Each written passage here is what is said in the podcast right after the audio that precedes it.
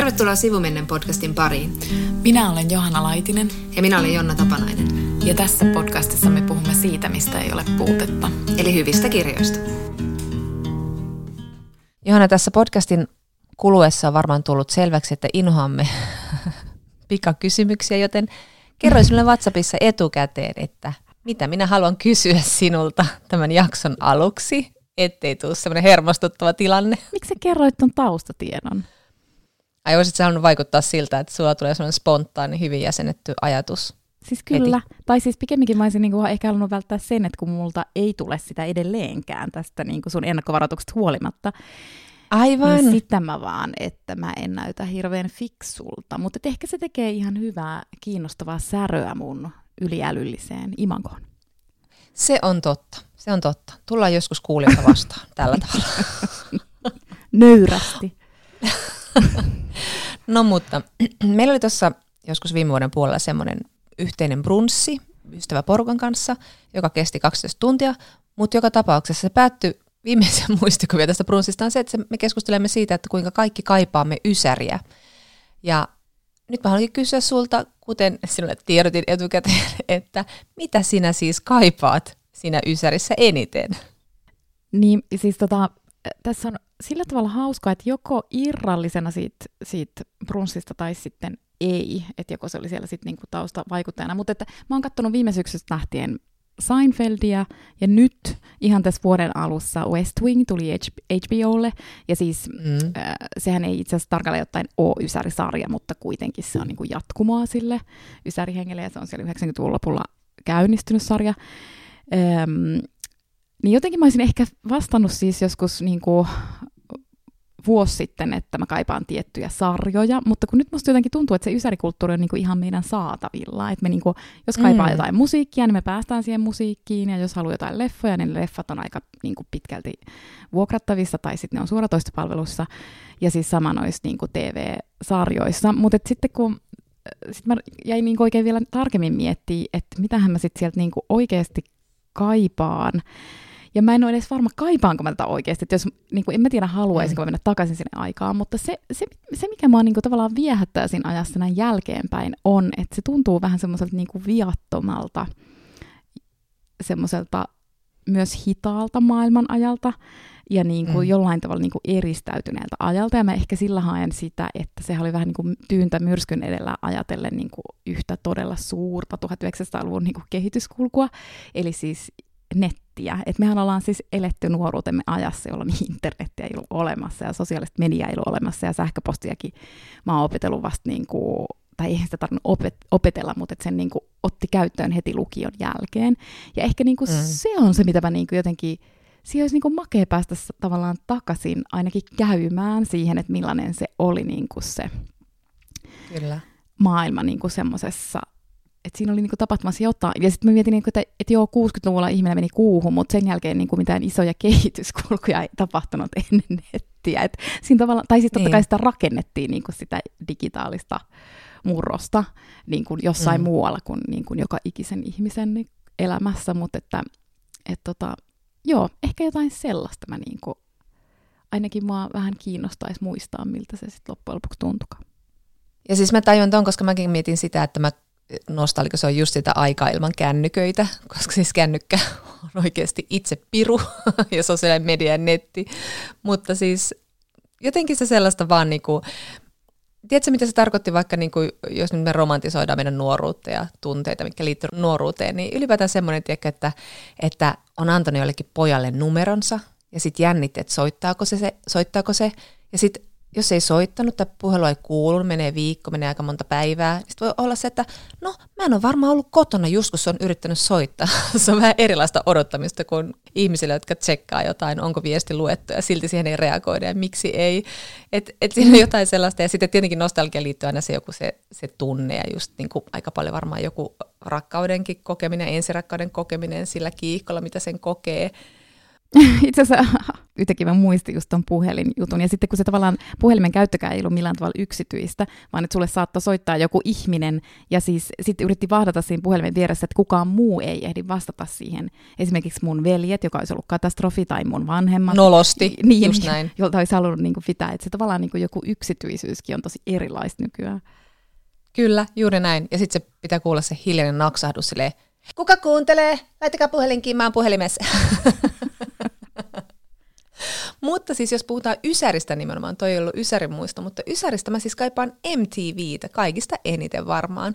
Se oli niinku semmoinen ikkuna maailmaan, jonka juontajia ja jonka niinku ohjelmia ja jonka hevirotaatiota rakasti, vaikka siellä usein pyörikin niin hirveän huonot biisit. Ja sitten mulla liittyy vielä se, että maallahan me ei edes nähty sitä helvetin kanavaa, joten mä näin sitä vaan jossain kirjastossa, jos mä olin hyppytunnilla tai pinnasin koulusta. Ja, ja sitten mä olin semmoisessa kahvilassa blokkarina, niin siellä oli yhdessä huoneessa aina MTV. Ja sitten mä aina pyyhin hitaasti pöytää ja katoin MTVn uusimpia videoita, vaikka ilman ääntä. Ja sitten se, kun muutti Helsinkiin ja sitten sit, sit omassa ekassa kämpässä näkyi MTV, niin se oli se, olen saapunut paratiisiin, mitään muuta en enää elämältä pyydä. Ja sitten mä oon vielä edelleenkin, mä muistan, mä opiskelijana välillä laittoi silleen, että äh, mä jaksan enää lukea tätä, että nyt vaan MTV päälle ja that's that. Ja sitten semmoinen niinku, missä on mun MTV? Ei ole enää sitä. Niin se on totta, sitä ei kyllä niinku ole. Sitä ei kyllä niinku ole. Et sen, ja sitten kun ne juontajatkin oli tavallaan sun tuttuja, ne oli niinku tavallaan podcastia edeltävä aika ja just semmoinen, että, että onhan silloinkin just ollut sitä, että sä oot niinku tuntenut jotain ystävyyttä johonkin täysin etäiseen hahmoon, mutta että nehän tunsi niinku ne juontajatkin ja niin. Ja sitten tunsi niin ulkoa ne musiikkivideot, ja sitten miten ihanaa oli se, kun tuli se video, jota rakasti, ja sitten miten kiduttavaa, niin kuin elämäsi pisimmät minuutit, kun tuli ne biisit, joita inhos. Niin, hevirotaatiossa joka päivä kymmenen kertaa. Mutta mut sitten vielä, jos palaa tuohon nopeasti tuohon niin kännykättömään, ehkä jotenkin viattomampaan maailmaan, niin sitten siinä oli myös se semmoinen nostalgisointi, että kuitenkin eli maailmassa, jossa vaihtoehtoja oli niin paljon vähemmän – ja sitä tylsyyttä oli niin paljon enemmän, että jotenkin oli myös se kokemus, että on jossain paikassa olemassa, eikä koko ajan sille päässä ristellä ne lukemattomat vaihtoehdot ja valinnat ja asiat.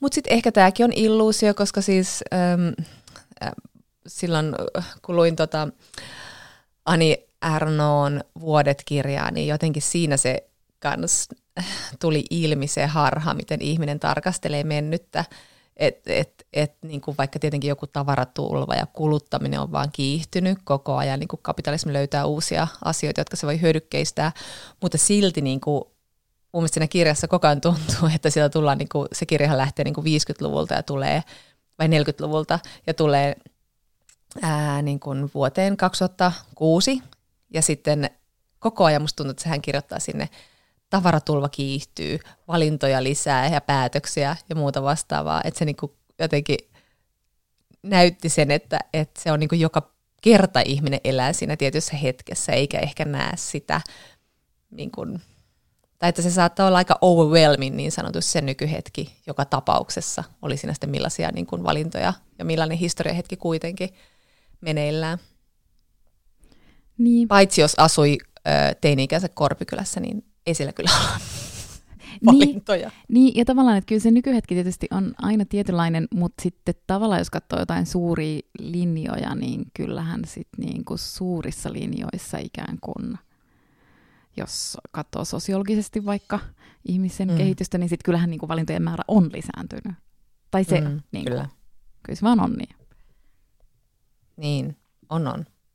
Ja se olisi helvetin hyvä palata aikaan, jolloin ei tarvitsisi tehdä valintaa näin paljon.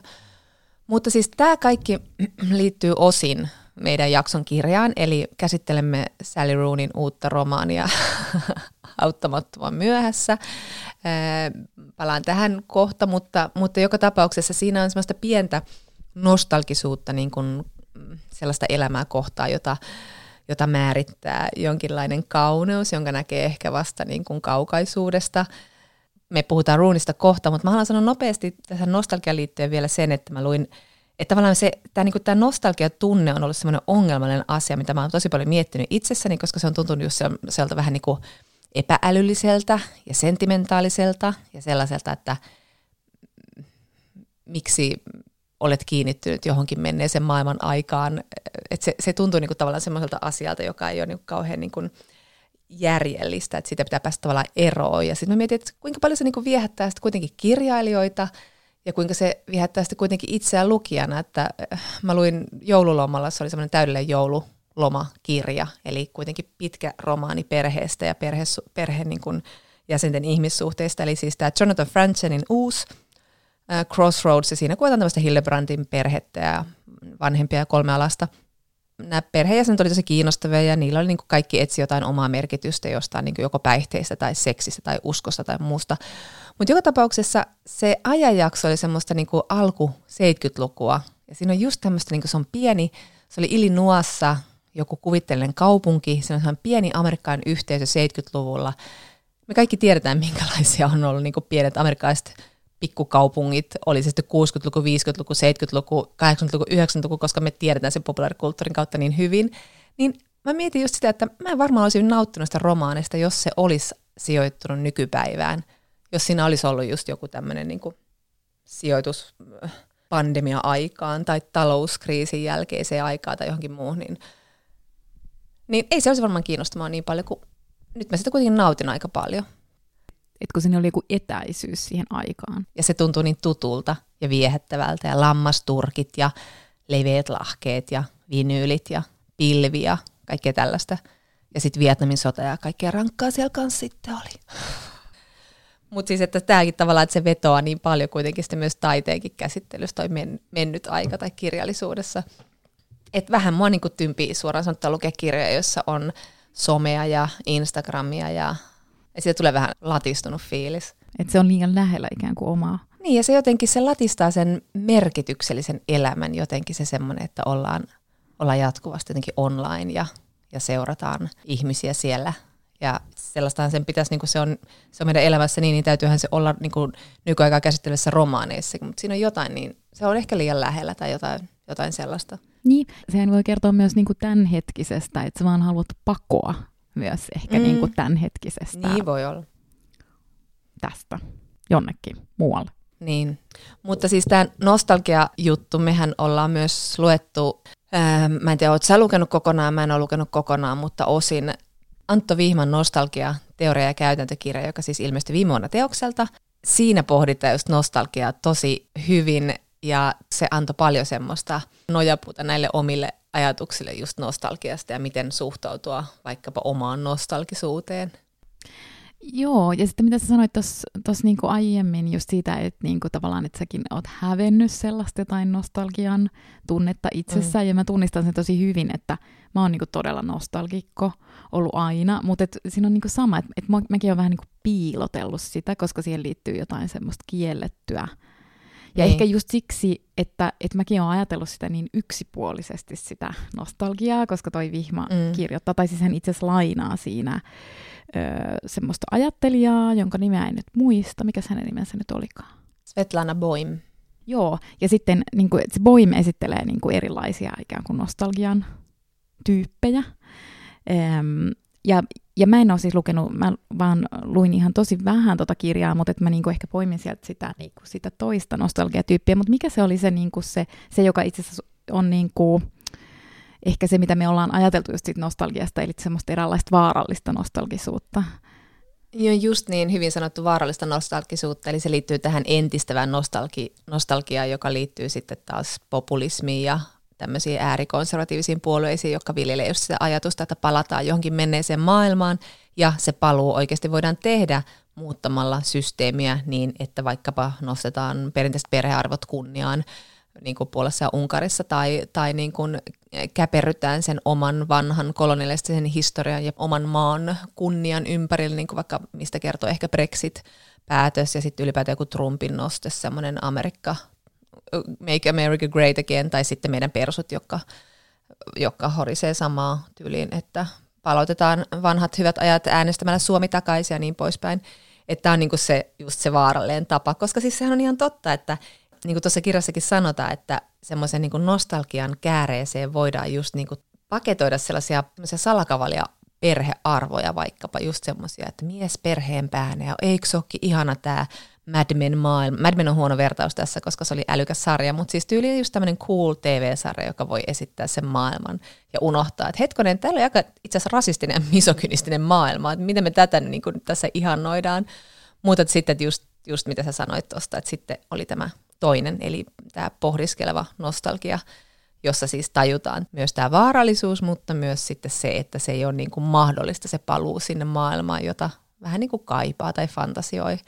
Joo, ja se oli niinku tosi ihana, että en, en mä niinku, että tavallaan niinku sanotti teoreettisesti sen, mitä on itse ajatellut myös, että sitä on niinku tavallaan hävennyt sitä semmoista, semmoista ihanaa nostalgian tunnetta, mutta sitten samaan mm. aikaan on tuntunut silleen, että mut kun tässä on jotain hyvää, ja tämä on niinku mulle tärkeä tämä tunne, ja sitten se mm. voin just sanottaa sen, että siinä niinku, no niin kuin sä sanoit, että siinä ei niinku ajatella, että sitä mennyttä maailmaa niinku pitäisi tai edes pystyisi rakentamaan ikään kuin uudelleen tässä ajassa, vaan että se oikeasti käsittelee jotain, joka on mennyttä, eli siihen liittyy niin kuin luopumisen ajatus ja, ja semmoinen niin kuin kaipaus ja ikävöinti kyllä sinne menneeseen, mutta et ei silleen harhaisesti, että ajattelisi, että sen saa takaisin, vaan että, että se niin kuin on siellä menneessä. Ja sitten, sitten toi äh, Vihma kirjoittaa vielä siitä voimin ajatuksista silleen, että että se pohdiskeleva nostalgia ei sulje pois kriittisyyttä, eli että sä pystyt tutkailemaan kriittisesti myös sitä, mitä sä tavallaan samaan aikaan kaipaat tai ikävöit. Ja sitten mm. toisaalta mm. myös se, että se on semmoista niinku historiatuntemusta ja niinku tavallaan menneen tuntemusta. Eli silloin se, niinku, että jos sä kaipaat vaikka jotain mennyttä aikaa, niin silloin sä niin ymmärrät, että nykyaika ei ole ainut vaihtoehto, koska sitähän me kans koetaan, että meillä koko ajan sanotaan, että kehitys koko ajan kehittyy ja niin kuin nykyaika on aina parempi kuin mennyt tai muuta, mutta eihän se ihan aina edes kaikin puolin ole niin, ja että siellä menneessäkin on paljon niin kuin hyviä asioita, mutta, mutta ne vaan sitten jostain syystä on niin kuin mennyttä, että se oli niin kuin ihan siis tosi tosi ihana käsite, ja jotenkin mulle tuli, kun mä lueskelin tuota kirjaa tai selailin sitä oikeastaan enemmäkseen, niin Mä en muista, että milloin mä olisin viimeksi lukenut tällaista, niin kuin, että ihan tämmöistä niin kuin sosiologista, historiallista, yhteiskuntatieteellistä, kaikkea tämmöistä, niin kuin, siis tavallaan niin kuin aika teoreettista ja mm. tieteellistä. Ja mä en niin kuin muista just, että milloin mä olisin viimeksi äh, lukenut hirveästi sitä, paitsi viime vuonna mä luin sitä Adornoa, ja mä olin silleen, että mä haluaisin lukea enemmän niin kuin just filosofiaa. Mutta että, mm.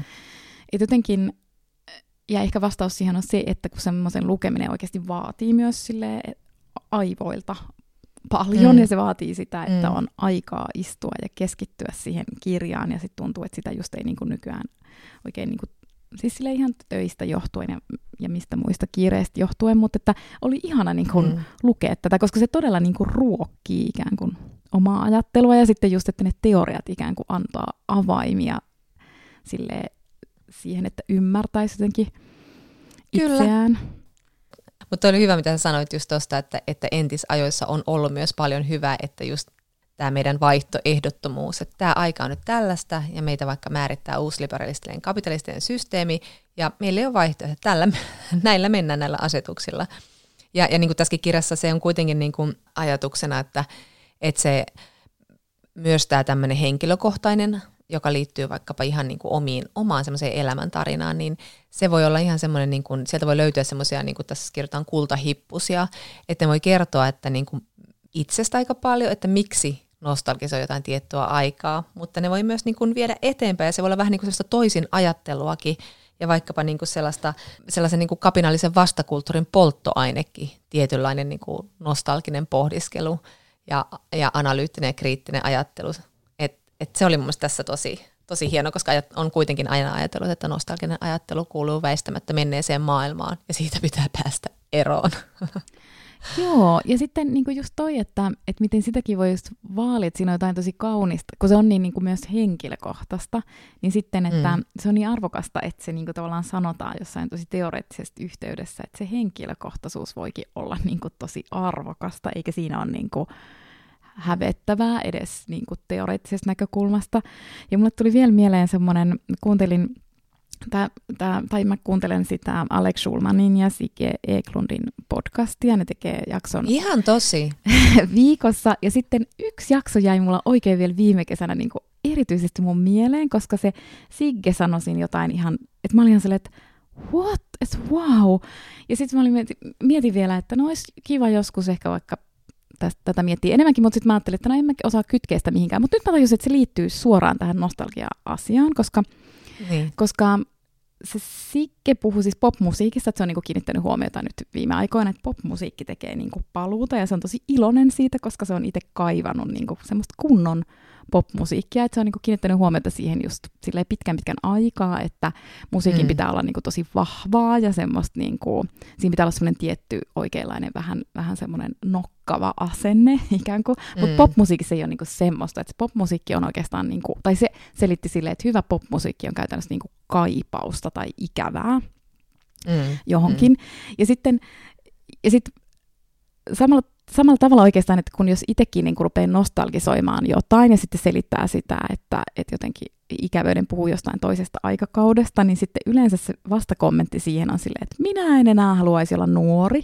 että että niin. Niin. tavallaan, että ajatellaan, että ikään kuin se nostalgisointi olisi nuoruuden kaipuuta.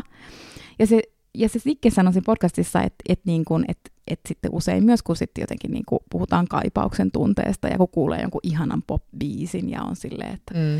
että oh, että tuli semmoinen olo, että ikävöin niin kuin nuoruutta, mutta se sanoi, se oli silleen, että sen tulkinta oli se, että siinä ei itse asiassa ole kysymys nuoruuden kaipuusta, Niin.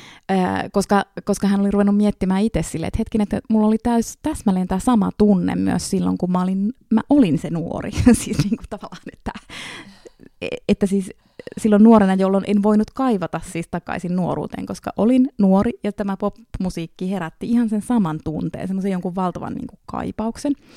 Niin se joo. teoria tavallaan oli, että todella hyvä popmusiikki, ja totta kai se voi olla mikä tahansa muukin, se voi olla just joku kirja tai whatever, mutta sitten kuitenkin, että, että itse asiassa se, sen herättämä se ikävän ja kaipuun tunne ei olekaan kaipuutta kohti nuoruutta, vaan Mm. se käytännössä siirtää sinut nuoruuteen.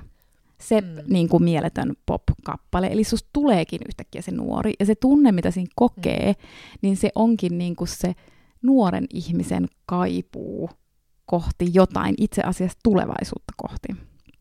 Niin. Ja semmoista, niin kuin, että semmoinen niin kuin pakahduttava tunne, että, että, että mikä tahansa on tavallaan mahdollista, mutta että en tiedä, onko se minulle mahdollista. Ja niin kuin semmoista, siis se nuoruuden tunne, jossa on niin kuin semmoinen, että, että voi että kun mulle kävisi tässä elämässä hyvin, mutta mä en niin kuin tiedä, että käykö mulle hyvin, mutta että mä niin palavasti haluaisin, että mulle tapahtuisi jotain niin. ihania, uskomattomia asioita. Niin. Sen siikin pointti oli siis se, että se musiikki ikään kuin vie meidät siihen hetkeen takaisin, ja vaikka me kuunnellaan tämän ikäisenä musiikkia, niin sitten se niin kuin mieletön biisi saattaa ikään kuin, niin kuin avata semmoisen oven siihen meidän vanhaan itseemme. Niin kuin, et, ja sen, sen kolmen minuutin ajan meillä, me ollaan taas niin kuin se, se nuori. Mutta sitten totta kai Just me tiedetään, niin. että tulemme sitten sen, kun se biisi päättyy, niin sitten me taas palataan ikään kuin, niin kuin arkeen. arkeen.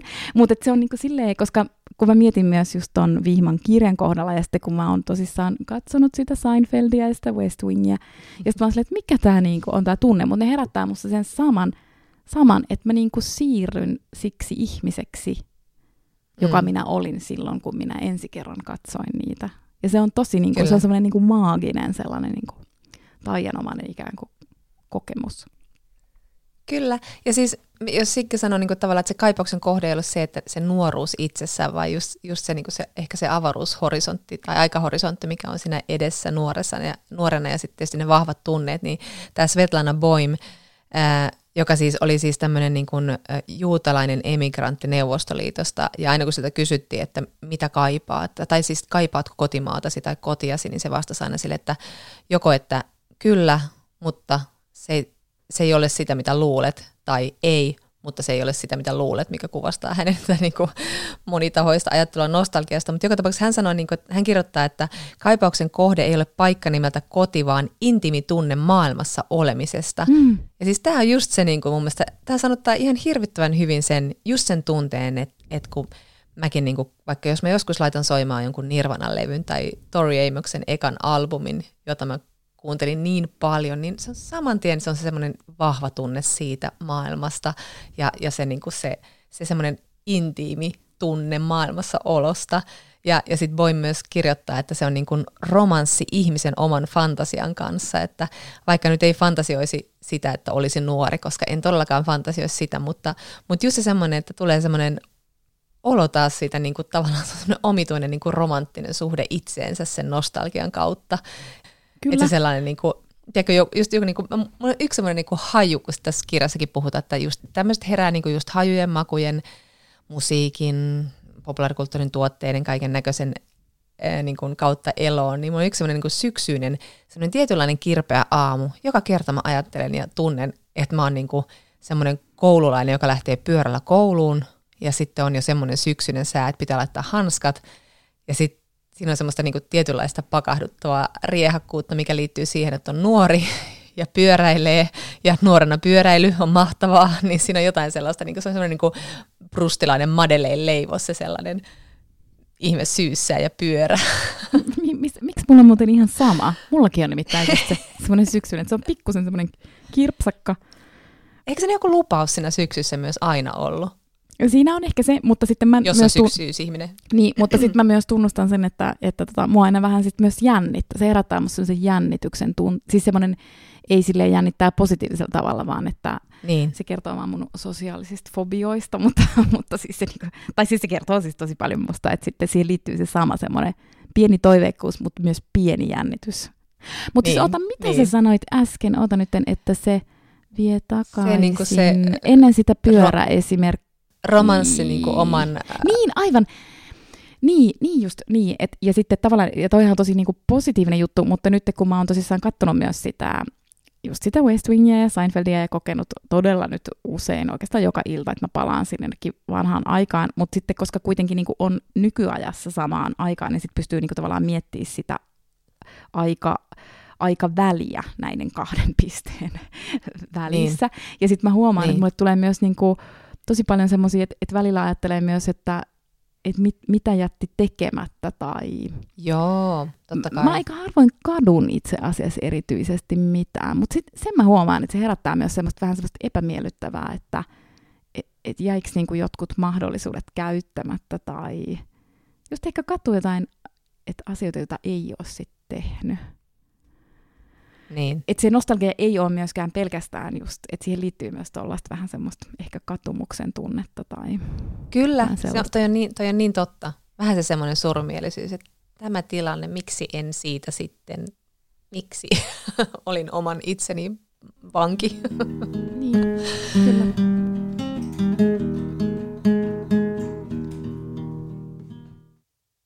Eli olemme lukeneet Sally Roonin Kaunis maailma, missä olet. Tosi mä luin sen englanniksi, koska... Oh, tökkäsin taas suuni tuohon mikkiin. se, on mun tavara, no niin. se on mun tavaramerkki. Mut siis, se on niin söpö. Se on niin, mä on niin söpö. Ja älykäs. Ja älykäs. Se on mahdollista yhdessä ihmisessä. niin, niin siis mä en tajunnut, että se, tota, se suomennus tuleekin niin nopeasti, niin mä menin jo ostamaan sen alkusyksystä ton kirjan. Mulla kävi ihan sama. Kirjamessuilta osti ja se tuli tyylin seuraavana päivänä ulos Joo. Suomeksi. No mutta, niin. Ja siis Sally Rooneyhän on, kyllähän hän tämmöinen wunder, mikä se nyt onkaan, ihme lapsi siis. Kind. Kind. Eikö niin, mä olin sille, että Wunderbarn, ja sitten mä olin sille, että eikö... Wunderbaum. Totta. Wunderkind. Kind, kind. se on, eikä.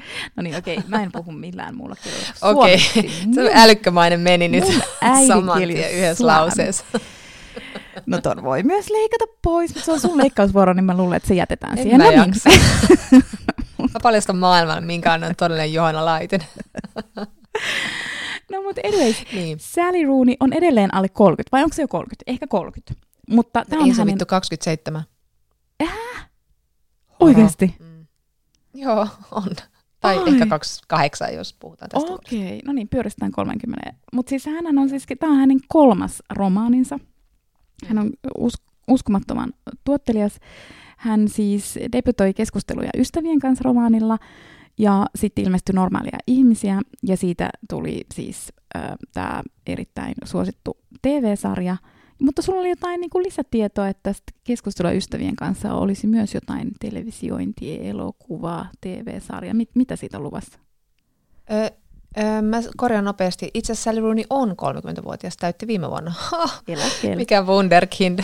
mutta, mutta siis joo, on tulossa BBCltä tänä vuonna Conversations, tai siis tämä keskustelee ystävien kanssa TV-sarja. Siinä on muun muassa Girlsissa tuttu Jemima Kirk, mikä on ihanaa, koska hän on ihana. Joo, ja sitten tavallaan, siis Sally Rooneyhan heti äh, hänen teoksensa oli hänen siis esikoisromaaninsa, mutta nyt sitten brittikustantaja kyllä pisti kaiken peliin tänä vuonna tämän uusimman, anteeksi viime vuonna tuon uusimman romaanin kanssa, eli sen markkinointipanostukset on olleet valtavat, siis aivan valtavat. Ja mä en, ilmeisesti niin kyllä se nyt on siellä bestseller-listoja varmaan ykkösenä ollut, mutta en mä tiedä, ovatko niin. myynnit ylittäneet heidän odotuksensa vai olleet odotusten mukaiset vai eivät. En tiedä, siis tota, musta on huvittavaa, kun sen ympärille kehittyi tämmöinen valtava merchandise-kulttuuri hattuinen ja kaikenlaisine asioineen, joka kuitenkin sitten, kun me tätä kirjaa nyt, kun me puhutaan siitä, niin tässä esiintyvä kirjailija kritisoi juuri tällaista taiteen hyödykkeistämistä, mutta ja, ja ylipäätään niin kuin kirjallisuuden markkinointia ja kaik, kaikkea tuota hullabaloota, mikä tuohon liittyy. Mutta eka, mä haluan sanoa vain nopeasti tästä hypestä, että Sally Roonista on kauhean vaikea puhua ylipäätään enää, koska silloin niin kuin eka teos oli silleen, oh, tämmöinen fresh, uusi ääni, mahtavaa, ihastuttavaa, ja nyt hän on niin tämmöinen hyvin niin kuin arvostettu ja hän on niin kuin palkittu, mutta hän myös myy sika paljon. Ja sitten niin kuin, tämä hype on ihan valtava uuden tulevan kirjan ympärillä, niin kuin sä nyt sanoit, niin tietenkin tätä on niin kuin vaikea lukea, kun tämä odotushorisontti tässä on niin valtava tämän kaiken kohu ja mölinän myötä. Ja tässä onkin muuten yksi nostalgian aihe, että nostalgisoi myös sitä aikaa, kun kaikilla ei ollut, niin kuin, ei ollut tämmöisiä valtavia hypekoneistoja, eikä kaikilla ollut jo mielipidettä heti kirjasta, joka on ilmestynyt sille eilen illalla me ollaan todellakin niin kuin hyvin myöhässä, kun me puhutaan Sally Roonista nyt sata vuotta sen ilmestymisen jälkeen, mutta, mutta joka tapauksessa mä rasittaa ylipäätään niin kuin just tämä maailma, jossa tämä tuli jotenkin jouluna, kun itsekseni änkyröin ja seurasi jotain somea, jossa ihmisten piti kaikkien julistaa oma mielipide tästä Netflixin Don't Look Up-leffasta, joka on semmoinen mukiin menevä elokuva, ei nyt varmaan sen kummempaa, mutta joka tapauksessa aika monella oli hirveä tarve kertoa, että minä tykkään tästä toisin kuin kaikki muut, tai minä inhoan tätä toisin kuin kaikki muut. Sitten mä, sit mä katsoin se Don't Look Up, ja että no, voisin nyt tämän katsoa, että mä tietäisin, niin kuin, mikä mun mielipide on, mutta on aina aika vaikea rakentaa omaa mielipidettä, kun on sen kaiken mölinän keskellä. Eli tota, tämmöinen toive, että niin. älkää kertoko mielipiteitä niin mistä. Ja sit, niin merkki, sijaan, mielipiteitä kerro. Niin sen sijaan, me kerromme mielipiteitä. Mutta siis... ei tarvitse kuunnella. ei niin, se on kans ihan totta. Ei ole pakko kuunnella säästä. Mutta, Voi ee, myös eh, viha kuunnella. Siis mitä siellä varmasti totta. joku just nyt viha kuuntelee meitä. Tunnepisto sydämessäsi. Niin, mutta ei kannata kirjoittaa palautetta sit sen vihakuuntelun Ei, me mennään siis palasiksi, jos me saadaan negatiivista palautetta. Mutta siis se, mitä mä vielä mietin tuosta hypestä, että siis mä olin käytän, tämäkin on niinku huvittava tämmöinen nykyajan ilmiö, eli siis mä olin vähän niin kuin missannut, että Don't Look Up on hypeleffa, eli sitten mä en törmää siihen alkuperäishypeen, vaan mä törmään siihen mielipidepaljouteen. Sitten mä oon silleen, sitten? Mikä se, mikä se tämmöinen sitten? Mitenkä tässä on niin monta mielipidettä ja ristiin ollaan ja kuka aloitti mielipidemyllyn, eli miten mä niinku puran tämän niinku sille takaperän peräisesti tämän niinku kronologisesti taaksepäin kulkien nämä mielipidejonon. Sekin on mun mielestä hauskaa. Kyllä. Mutta että siis sano vielä sen, että niin paljon kuin mä kaipaankin sitä, että tulee uusi Twin Peaks-jakso, jonka kaikki katsoo, ja sitten sitä puhutaan seuraavana päivänä koulussa, niin kyllä myös rakastan sitä, että tulee uusi vaikka Succession-jakso, ja kun ne tulee kerran viikossa, niin että kaikilla ei ole etukäteen 100 000 mielipidettä siitä jo, niin sitten se on mahtavaa. Sekin on kyllä kiva niin kuin jakaa sitä, sitä tunnetta ja ajatuksia niistä jaksoista. Ei sikäli, että se tekisi, mutta kuitenkin se on niin yhdessä seuraamista. ei sille, että osallistuisi keskusteluun. Plus, että mun täytyy sanoa, että kun se Successionkin tuli kerran viikossa, että mä huomasin, että mulla oli vaikeuksia muistaa enää, että mitä edellisessä jaksossa tapahtui, kun siitä oli niin pitkä aika, kun oli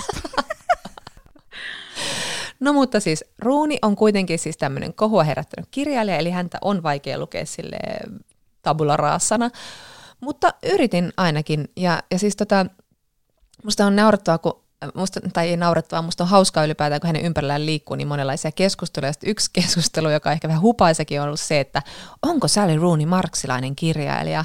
Ja sitten mä luulen, että se oli New York Timesin kirjapodcast, mutta mä en ole tästä nyt ihan varma, mutta joka tapauksessa musta siinä sanottiin jotenkin niin, että, että siinä mielessä kyllä, että Roonin kirjat ei ala ihmisistä, vaan ihmissuhteista. Ja just tämmöinen niin ajatus, että käsitellä ihmisten välisiä suhteita ja valtasuhteita, niin se on niin marksilaista. Ja se oli minusta aika hyvä huomio, koska siis mä mietin tätä uutta kirjaa, että, että kantaisiko näistä hahmoista tai henkilöistä oikein kukaan yksinään ilman näitä niin kuin ihmissuhteita. En mä tarkoita, että siinä on mitään vikaa muuta kuin, että siis se on niin kuin, tässä on keskiössä ne ihmissuhteet, oli se sitten ystävyys tai, tai sitten niin kuin tämmöinen romanttinen rakkaussuhde. Mm, kyllä, kyllä. Ehkä tuossa myös hakemalla haettu jotain marksilaista piirrettä sieltä niin. ruunin tekstistä ja silleen, että hei, tämä voisi olla, että se lähtee noista ihmissuhteista eikä ihmistä. Olisiko tämä? silleen, että hei, tämä voisi mennä läpi isossa yleisössä. Kyllä. Mutta se oli musta ihan hauskasti muotoiltu, koska siinäkään nyt oltu ihan sille, että onko se nyt marksilainen kirjailija vai onko se semmoista niin kuin tietynlaista niin kuin ajankuvaa nuorten ihmisten, yliopistoihmisten keskusteluista, joissa vilisee marksilaisuus. Ja tässähän tämä, oliko se Aileen, joka sanoo just jotenkin siitä, että ai missä täällä puhutaan, ai marksilaisuudesta, että ai jaa, että nyt, nyt niin kuin tekin olette päässyt tähän kelkkaan, että mähän on puhunut tästä jo tosi pitkään. Touché. Sille vähän ironisesti. Mutta joo, tässä romaanissa on no oikeastaan kaksi keskushahmoa, mutta neljä henkilöhahmoa, eli tässä on Alice ja Aileen, ja he ovat erittäin hyvät ystävät. Ähm, ja sitten on Felix, jonka Alice tapaa, ja sitten on Simon, johon, joka on tuntenut Alicen Aileenin pitkään. Erityisesti Aileenin kanssa he ovat olleet ihan niin kuin tosi tosi nuoresta lähtien tota, tuttavia tai ystäviä tai miten se haluaa kuvatakaan, koska siinä on kysymys myös romanttisesta rakkaudesta. Mutta, mm. mutta tää on, mä tykkäsin tämän tuosta, tota, niin se on semmoinen kerrontatekninen, ra- kerrontatekninen ratkaisu ja sitten se on myös niin kuin rakenteellinen ratkaisu, että tässä vuorottelee luvut, jossa on ulkopuolinen kertoja ja se kertoja on aika etäinen, että se ei niin kuin mene mitenkään Älisen eikä mm. Ailinin pään sisälle, vaan se on vähän epävarma jopa, että se aina vähän sille arvelee, että tapahtuukohan suljetun oven takana näin. Se on vähän niin kuin se kuulee asioita, mutta se ei välttämättä näe kaikkia asioita. Ja sitten, ja sitten suurin piirtein joka toinen luku on sitten Alicein ja Ailinin välistä kirjeenvaihtoa, eli käytännössä siis mailivaihtoa, mutta tietyllä tavalla tämä tuntuu myös niin kuin kirje romaanilta. Mm. Ruuniahan on verrattu tietyllä tavalla Jane Austeniin. Hän ei kyllä ehkä ole samalla tavalla kärkkään hauska kuin Jane Austen. Hän on aika totinen myös, mutta onhan tässä niin kuin myös paljon, paljon sellaista niin kuin dialogin muodossa tulevaa varsinkin semmoista vittuilua niin, on siinä mun mielestä huumoria. On siinä mun on, on, on ehkä niin kuin enemmän kuin aikaisemmin, musta tuntuu jopa. Mutta että on niin kuin, tavallaan just tämä Jane Austen-vertaus on tässä ihan kurantti, koska tämä on jotenkin niin tosi tuttua tämä maailma, että välillä mietin sille, että, että onko musta hyvä, että hän pysyy tässä maailmassa, joka on hänelle hirvittävän niin kuin tuttu, mutta me ollaan jo nähty se näissä edellisissäkin kirjoissa, tämä samanlainen, ja sitten tämä ehkä vähän samanlaiset ihmissuhdeasetelmat, ja tietenkin niin kuin rakkaussuhteisiin usein kuuluu just se vaikeilu ja, ja just väärinkäsitykset ja kaikki tämä, mutta, mutta mä en ollut ihan niin... Öö, tavallaan otettu näistä ihmissuhteista. Sitten kuitenkaan, että Alice ja Alin, Alinin ystävyys oli tosi kiinnostavaa, ja sitten tässä on tosi kiinnostavia, kun kuitenkin sitten just Alice, tämmöinen menestynyt kirjailija, joka on hyvin tällainen ruunimainen hahmo siinä mielessä, että hän on nuoren saanut kirjasopimuksia ja hän on niin kuin oikeasti niin kuin tienannut hyvin ja menestynyt hyvin, mutta sitten kokenut just hermoromahduksen tai ollut tämmöisessä niin kuin psykiatrisessa hoitojaksossa ja, ja toipua siitä ja on vähän niin kuin menettänyt uskon kirjallisuutensa, mutta hän sitten ihastuu Tinderin kautta tähän Felixiin, just tähän tämmöisen varastotyöntekijän, niin sitten siinä tulee taas tämä luokka-asetelma, jota hän on tutkinut niin kuin myös just tuossa normaaleja ihmisiä kirjassa, että rakkautta oli luokkaeroja ja niin poispäin, mutta, mutta sitten ehkä niin tämä Aileen ja Simon tai Simon, niin, se oli jotenkin semmoinen, että kauhean ihania ihmisiä kumpikin, mutta niissä jotenkin mä vaan niin kuin sit jaksanut kiinnostua siitä heidän niin kuin romanssista ja rakkaudesta, että vaikka Ruuni onkin niin hyvä kuvaamaan niitä tuntee, mutta mä en tiedä, mitä su, minkälainen fiilis sulla tuli näistä rakkaustarinoista tai suhteista? No aika lailla kuitenkin sit samanlainen kuin sulle, että mun mielestä siinä Alicein ja Felixin suhteessa oli kuitenkin sellaista,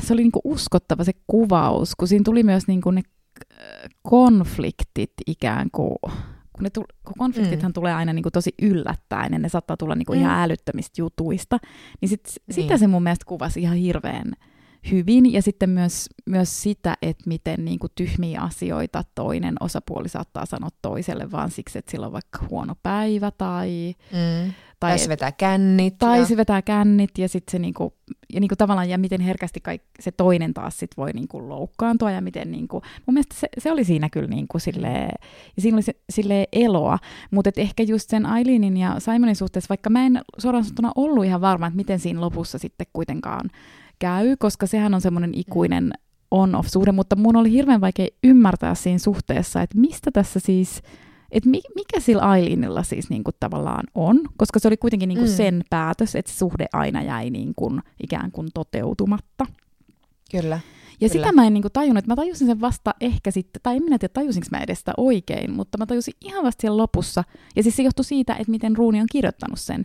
Että se ei mun mielestä niinku vihjannut siihen kauheasti siellä aiemmin, vaan sitten mä vaan niinku lopussa päättelin, että toi ihminen on niinku ihan totaalisen masentunut. Oli mun mm. tulkinta. Mm. Ja silloin se ei niin. niinku tavallaan, ja se on ihan todella itseinhoinen ja niinku, ja silloin jos sä oot semmoisessa kuosissa, niin ethän sä voi mennä yhteen ihmisen kanssa, jota sä oikeasti niin kuin kunnioitat ja josta sä niin kuin oikeastikin, johon sä luotat ja niin edelleen. Että, mutta että se ei mun mielestä ollut kauhean onnistunut tuossa kirjassa, niin kuin sen, sen kuvaus. Joo.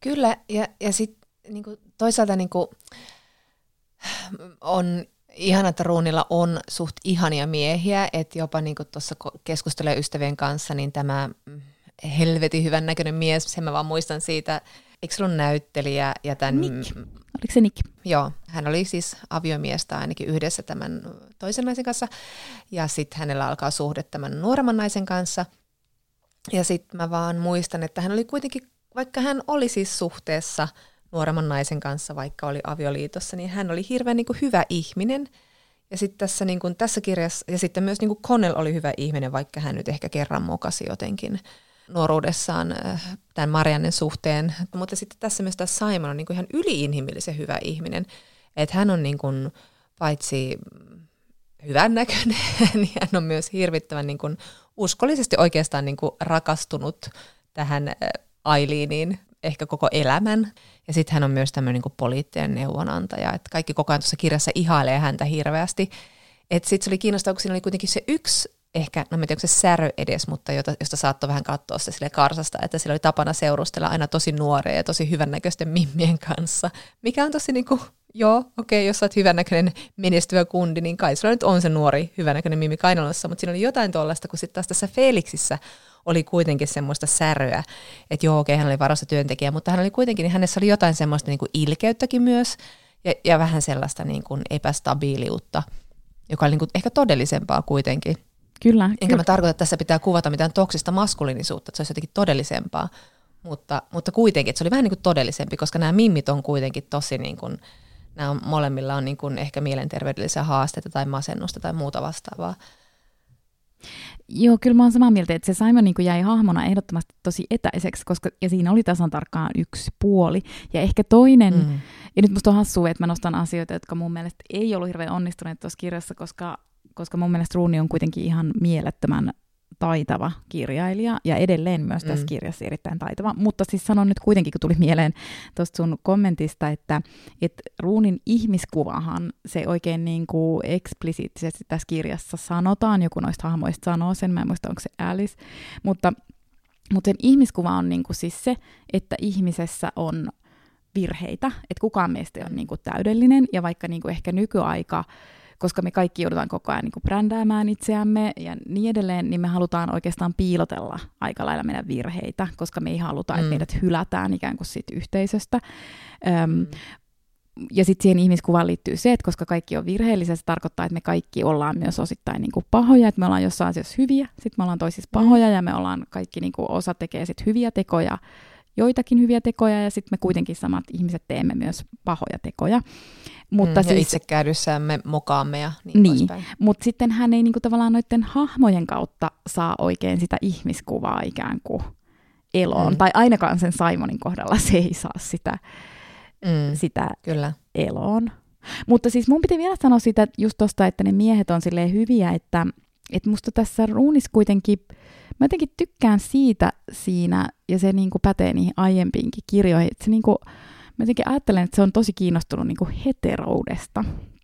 Mm. Ja, ja että mä oon siis kehu, ja niin kuin, että se tavallaan niin kuin haluaa tutkailla, ja tässä ehkä erityisesti, että se haluaa niin kuin tutkailla silleen naisten ja miesten semmoisia niin kuin rakkaudellisia suhteita, ja että se on niin kuin erityisen kiinnostavaa just nyt, kun jos meidän niin kuin viimeiset vuodet, niin kuin erityisesti ehkä just miituun myötä, mutta että niin kuin, siellä feministisissä keskusteluissa niin kuin korostuu, tai on korostunut, se on ehkä muutamassa, mutta on korostunut kuitenkin niin kuin sukupuoliero, ja siellä niin kuin julkisessa keskustelussa yleensä naiset ja miehet on niin kuin vastakkain, ja, ja niin kuin miehiä on demonisoitu, ja niin kuin sit on käsitelty vaikka kuinka paljon sitä aihetta, että heteroseksuaalisuus on kriisissä, mikä niin kuin, ja kaikki ne on niin kuin omalta osaltaan totta, mutta sitten samaan mm. aikaan on totta se, että naisilla on niin kuin rakkaudellisia suhteita miehiin, että ne voi olla niin kuin, meillä on isät ja meillä on niin kuin veljiä ja meillä voi olla poikalapsia tai sitten meillä voi olla niin kuin romanttisia suhteita miehiin tai ystävyyssuhteita.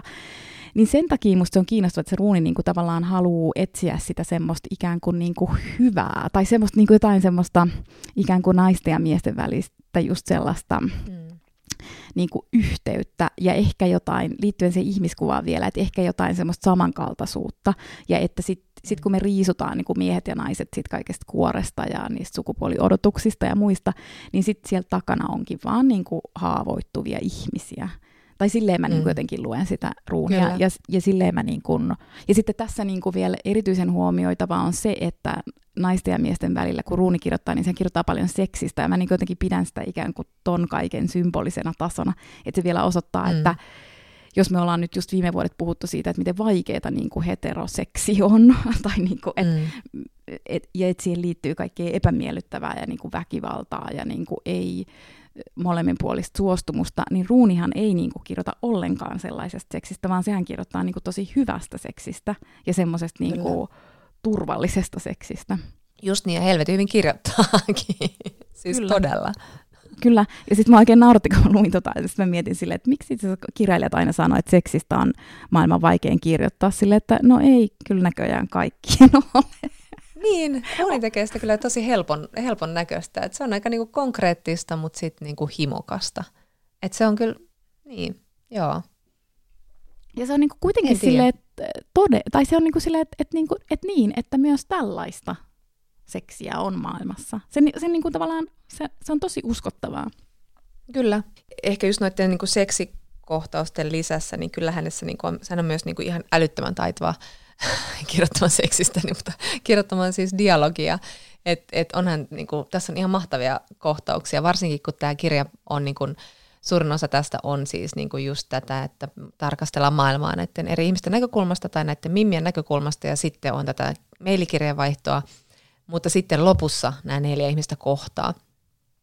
Ja siinä on tosi ihania kohtauksia, mutta tuli siinäkin sellainen nostalginen olo, että niin kuin ystävät viettää iltaa ja siinä on niin kuin tietenkin harmonian hetket ovat vähäisiä, mutta kuitenkin ne on, ne on ihan loistavia kohtauksia ja, ja, ja niin kuin, että kyllähän ne on niin semmoinen ihan mieletön, hy, mielettömän hyvä korva just dialogille ja miten ihmiset puhuu ja miten se on semmoista nokittelua ja myös sitten hellyyttä ja sitten välillä sanattomuutta, kun ei pysty sanomaan asioita.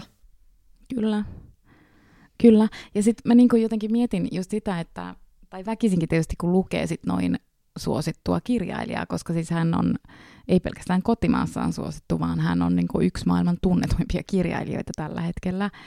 Niin, niin. sitten mietin, että ehkä tuohonkin pohjataan, että, että liittyykö se hänen suosionsa niin kuin siihen, että tavallaan, no ensinnäkin, että, että se on niin kuin luettava, siihen on niin kuin helppo mennä siihen tekstiin, siinä ei ole sinänsä mitään kikkailevaa, vaikka se on niinku taitavaa, mutta se ei niinku kikkaile.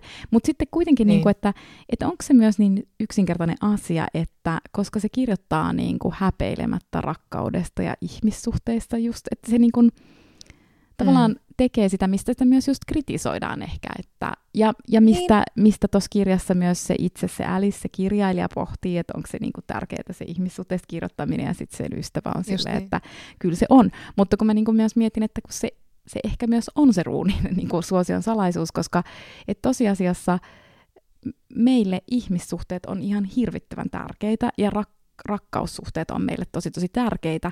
Ja niin kuin siinä se mm. Ailinkin, eikö se kirjoita jotenkin niin, että sit loppujen lopuksi kun me ollaan niin kuin kuolinvuoteella, niin mistä kaikki vaan sitä haluaa puhua, niin se on kuitenkin niin kuin ihmissuhteet ja rakkaussuhteet. Kyllä. Et sitä ei niinku tavallaan just, että se on tosi vähätelty ikään kuin kirjallisuuden alue, mutta sitä ei niinku siis tavallaan saisi vähätellä. Ja sitten mä arvostan sitä ruunia ihan hirvittävästi, että se vaan aina niinku kirjoittaa sitä, vähän niinku sitä just samaa niin. storia. Kyllä, ja, ja sitten niinku, sit se kuitenkin niinku tiedostaa tavallaan sen, sen äh, pienuuden ja triviaaliuden tietyllä tavalla, että, että just tämä, just tää, mitä tämä pohtii, tämä Alice, että, että, se, niinku, että kuinka vilpillistä on tavallaan kuvata jotain niinku, ihmissuhteita ja rakkaussuhteita ja muita vastaavia, jos niinku, miljoonat ihmiset elää köyhyydessä ja kurjuudessa ja sitten niinku, näyttää, että tämä on jotenkin niinku, maailman suurin asia, että päätyykö tämä pariskunta yhteen tai muuta vastaavaa, tämmöistä hyvin Weltschmerz-tyylistä, mutta kuitenkin ihan semmoista, mitä ihmiset nyt ajattelee, että mitä järkeä tässä on, koska tämä vaikkapa niin nämäkin hahmot kirjoittaa, että mik, miksi, niin, miten voi nauttia omasta niin hyvinvoinnista, kun se rakentuu niin muiden ihmisten kärsimykselle. Tässähän ehkä on myös marksilainen kirjailija, jos nyt etsitään näitä merkkejä, mutta just tuosta, mistä sanoit, niin mulla oli pakko mä lukea tuosta, koska se sanoi just, sitten tämä kirjoittaa tämä Aileen Aliceille, että totta kai sun, niin kuin sanoit, että totta kai sun pitää kirjoittaa just ihmissuhteista, että,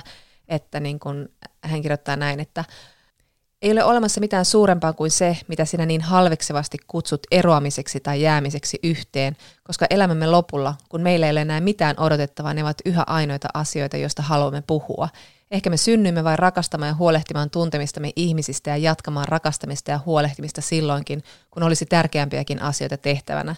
Ja jos se tarkoittaa, että ihmislaji tulee häviämään, eikö se ole tavallaan hyvä syy hävitä, jopa paras mahdollinen syy, sillä sen sijaan, että olisimme jakaneet maailman rikkaudet uudelleen ja siirtyneet kollektiivisesti kestävään taloudelliseen malliin, me murehdimme seksistä ja ystävyydestä, koska me rakastimme toisiamme liikaa ja olimme toisistamme liian kiinnostuneita.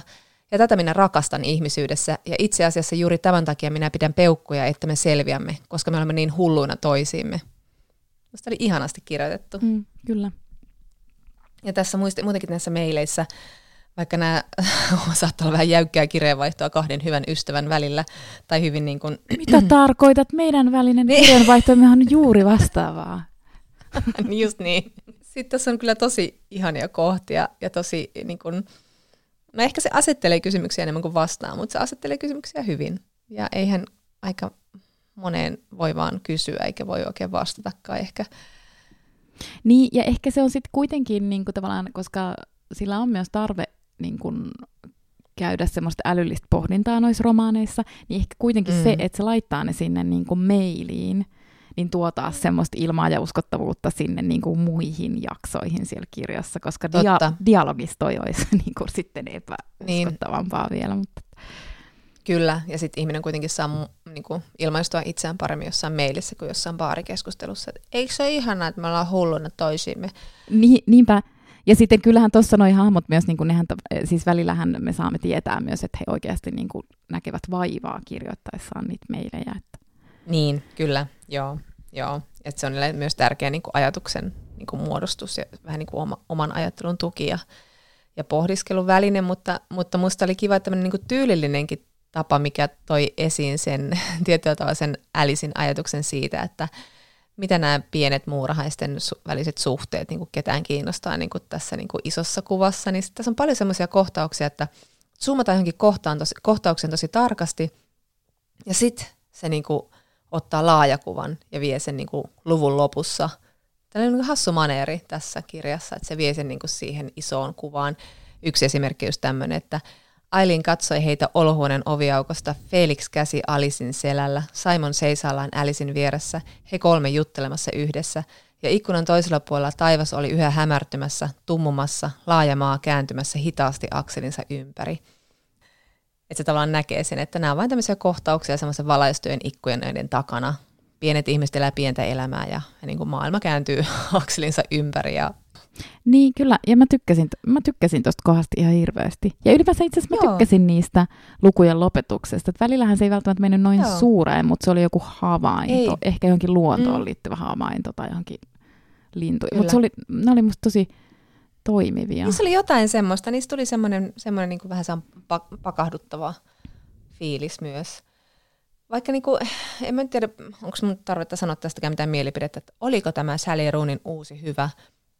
Oli osin ja osin ei, mutta kyllä mä silti toivon, että hän pysyy tässä, niin kuin tässä maailmassa, missä hän on niin hyvä. Ja sitten tässä on tosi paljon, jos nyt tuosta nostalgiasta puhuttiin, niin, niin tässä on myös aika paljon sellaista niin kuin, No esimerkiksi tämä niin nostalgisoi sitä niin kauneuden maailmaa, että, että Aileen kirjoittaa, että hänestä nämä ihmiset on menettänyt kauneuden tajunsa 70-luvulla, kun muovi korvasi materiaalina kaiken, ja että sitä ennen niin ihmiset käytti kestäviä villa- ja puuvillavaatteita ja säilöivät juomia lasipulloissa, käärivät ruokatuotteensa paperia, täyttivät talonsa vankoilla puisilla kalusteilla. ja tota, ja sitten kuitenkin tämä Aileen tunnustaa, että, että niin tämä on hölmöä, koska hän tietää, että pitää suhtautua niin kuin skeptisesti tämmöiseen niin kuin esteettiseen nostalgiaan. tai sitten ei. niin, niin, kuten olemme todenneet, ei tarvi välttämättä suhtautua. Voi poimia ne villa- ja puuvillavaatteet ja lasipullot. Kyllä. Se lohduttaa.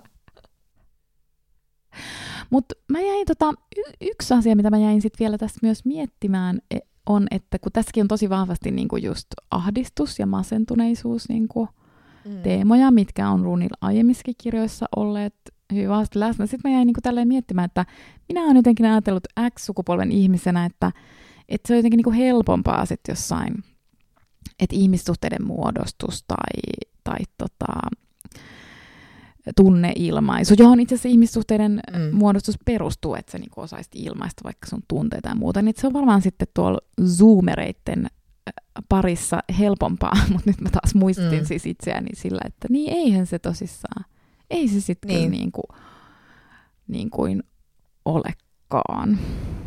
Niin, ja sitten se oli mun mielestä tässä kanssa hyvää pohdiskelua just jossain mailissa jommalta kummalta Ailinilta, Älisiltä, se oli Alice, eli tämä kirjailija, ja hän, hän niin pohtii sitä, että nostalgisoi sitten taas sitä, just niin kuin tuossa alussa sanoi, että niin kuin, oliko rakkaudella oikeastaan niin kuin parempi mahdollisuus ennen, aikaisemmin. Että vaikka hän ei niin kuin tosiaankaan ole just palauttamassa mitään perinteistä avioliittoa, että tavallaan se semmoinen, niin miten rakkaus järjestettiin ja rakkauselämä ja ihmissuhteet, niin hän kirjoittaa, että ainakin se oli pyrkimys johonkin – ja, ja kun me hajotimme sen, mikä rajoitti meitä, niin millä ajattelemme korvata sen? Ja sitten hän kirjoittaa näin, että me vihaamme ihmisiä heidän virheittensä takia niin paljon enemmän kuin rakastamme heitä sen takia, mikä heissä on hyvää, että helpoin tapa elää on olla tekemättä mitään, sanomatta mitään ja rakastamatta ketään. Ja sitten tämä tämmöinen niin kun, ehkä niin kuin milleniaali pohdiskelu, niin se on jotenkin aika makeeta ja hyvin kiteytetty, koska se kuvaa aika paljon kuitenkin aikaa, ja sitten tämä kirja kuitenkin on silleen häpeilemättömän romanttinen tai uskoo kuitenkin niin kuin rakkauteen. Niin, ehkä. Kyllä, ja sit, mutta muakin nauratti toi, niin kuin, vaikka ei se sinänsä ehkä ajatuksena ole kauhean niin kuin, tuore sinänsä, että miettii, että no, mm. olihan siinä tavallaan puolensa siinä, että oli vaan niin kuin, pakko valita se, se mm. puoliso, mutta mua niin kuin, kans nauratti se, ja ehkä mä niinku tykkäsin just siitä ajatuksesta, että ainakin siinä oli joku, niinku, tai niin kuin, niin kuin sä just luit tuossa, että, että, siis, että että ainakin siinä oli joku pyrkimys, eli että ainakin siinä niin, taustalla oli niin, joku niin kuin näkemys, siis sillä, että tämä on hyvä tapa järjestää nämä hommat, mutta sitten niin. Niin kuin tällä hetkellä musta tuntuu, että me eletään itse asiassa, niin, onko tämä niin kuin alisuorittamista, koska tässä kirjassahan käsitellään myös niin. alisuorittamista, mikä, oli, mikä on mun mielestä tosi kiinnostava aihe, on. ja mä haluaisin lukea siitä tosi tosi paljon, paljon enemmän, mutta että niin kuin mm. tavallaan, että onko meidän niin kuin ihmissuhdeelämäkin semmoista niin kuin alisuorittaa just, että meillä ei vaan niin kuin ole näkemys sen suhteen, ja sitten me ollaan silleen, että no kannattaako edes yrittää. Tai jotenkin. Niin, ja sitten vaan inhotaan niiden mielipiteitä Don't Look Upista ja ollaan se, tässä kannata mitään. Kaikki En lähtisi treffeille, vaikka pyytäs. Ihan varmaan pyytäskin. Väärä mielipide tosta. Tyi, happamia. Mut niin, joo. Ehkä, mutta ehkä sitten kuitenkin niin tuosta Vihman kirjasta vielä haluan nostaa yhden sitaatin, jossa hän niin kuin siteraa Gustav Flaubertia vuodelta 1870, kun Flaubert kirjoitti, että aikakausi nykyinen, tuomitkaa ankarasti, Valittakaa sen epärunollisuutta. Kutsukaa sitä siirtymä- ja rappion kaudeksi. Ja tämä siis vuonna 1870, jolloin ihmisillä oli varmasti lasipurkkeja ja vankkoja puukalusteita ja, ja muuta vastaavaa. Pelkkää ja rakkaus oli järjestetty. Mutta se, mut se puuvilla kuluttaa tosi paljon vettä, mutta siis ilmi, Näin on. valmistus. Mutta Mutta silloin ei ollut vielä ilmastonmuutos. Flobar läiski menemään. floberlaisiin kuviin, floberlaisiin tunnelmiin. Just niin. Eikö tässä nyt tullut kaikki? Kaikki on nyt sanottu. Ensi kerralla me puhutaan kirjasta nimeltä? Snabba Cash. Joo, joka tämän nyt pitää kertoa ihmisille, niin sitten ne voi lukea se ja sitten ne voi kuunnella tätä huoletta ilman, että me spoilataan kaikkea. Mikä snabba cash? te Ei, ihmiset viittaat voitte siihen kuunnella. tanskalaisen kirjan. Ei, se, ei toi ole edes sen Joo. nimi.